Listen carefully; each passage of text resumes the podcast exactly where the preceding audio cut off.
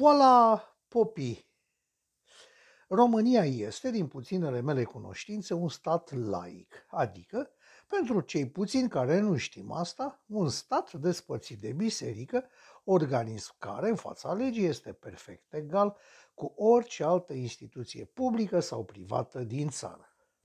Adică, dacă stăm drept și judecăm tot drept, biserica, oricum s-ar numi ea în România, este tot una. Fie că e catolică, fie că e ortodoxă, fie că e reformată musulmană, mozaică, oricum doriți domniile voastre, sunt toate egale în fața statului și legii române. Mergând pe același fir, bisericile se bucură de aceleași drepturi și obligații ca și oricare altă organizație ce funcționează pe teritoriul național. Asta înseamnă că șeful Bisericii Ortodoxe este egalul șefului celei catolice și marelui muftiu, etc., etc. Dar, dacă așa stau lucrurile, dacă nu doar că au niște obligații în fața statului, ci mai și primesc niște oarece stipendii din partea noastră a tuturor prin eminența sa statul, atunci de ce sunt instituțiile tratate diferit?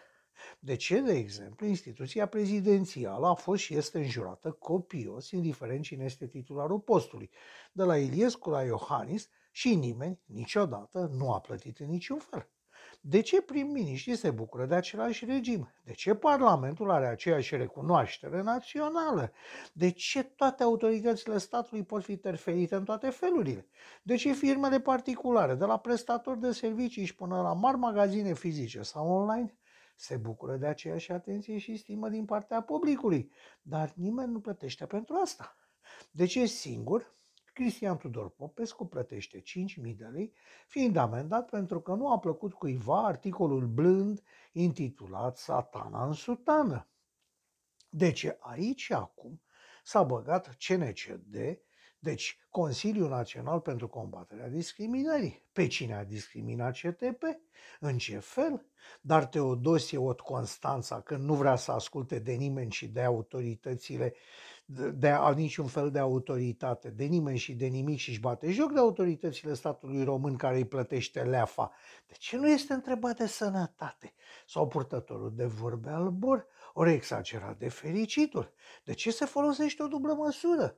Cum a plătit Dobito cu care l-a înjurat pe Iliescu în 98? Nu mai știți când? Oricând în 98.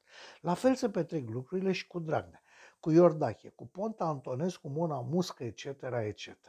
Ca să nu trecem și la fotbal, unde se râde copios de echipa națională de fotbal și de vorbele înțelepte ale lui Gică Hagi. Deci, cum facem? De ce pe CTP? Pentru că s-a legat de biserică? Pentru că asta este o greșeală. El nu se leagă de biserică și nici de credință, ci de oamenii bisericii, ceea ce este cu totul altceva. Vă reamintesc că în 89 statul român, de atunci comunist, a vrut să redea Bor mănăstirea Văcărești, numai că Bor a refuzat-o, ea fiind ulterior demolată, că nu mai trebuia nimănui. Așadar, cum facem cu oamenii bisericii? Ei sunt intangibili?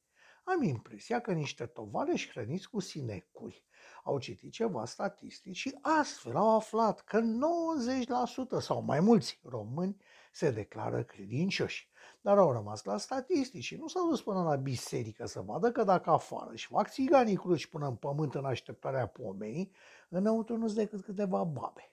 Așadar, Fericiți ei că știu să citească, s-au speriat de procentul uriaș al pseudocredincioșilor și și-au spus să-și cumpere oarece indulgențe, că de nu se știe niciodată. Așa că l-au amendat pe CTP. Sunt convins că nu suma contează la CTP, ci gestul ostil de a încerca să-i se închidă gura la cererea popii adresată cui pupă poala popii și pentru asta sper să-i dea în judecată și să se judece cu impostorii. Asta dacă nu trăim într-un stat teocratic, sub Ayatollahul Daniel. Rețineți, vă rog, că nu iau apărarea lui CTP. Nu are nevoie de mâna mea de ajutor. Încerc să apăr dreptul de a spune ceea ce gândești, fără teama afuriseniei tămâioase. Eh, așa gândește un om de pe stradă. thank you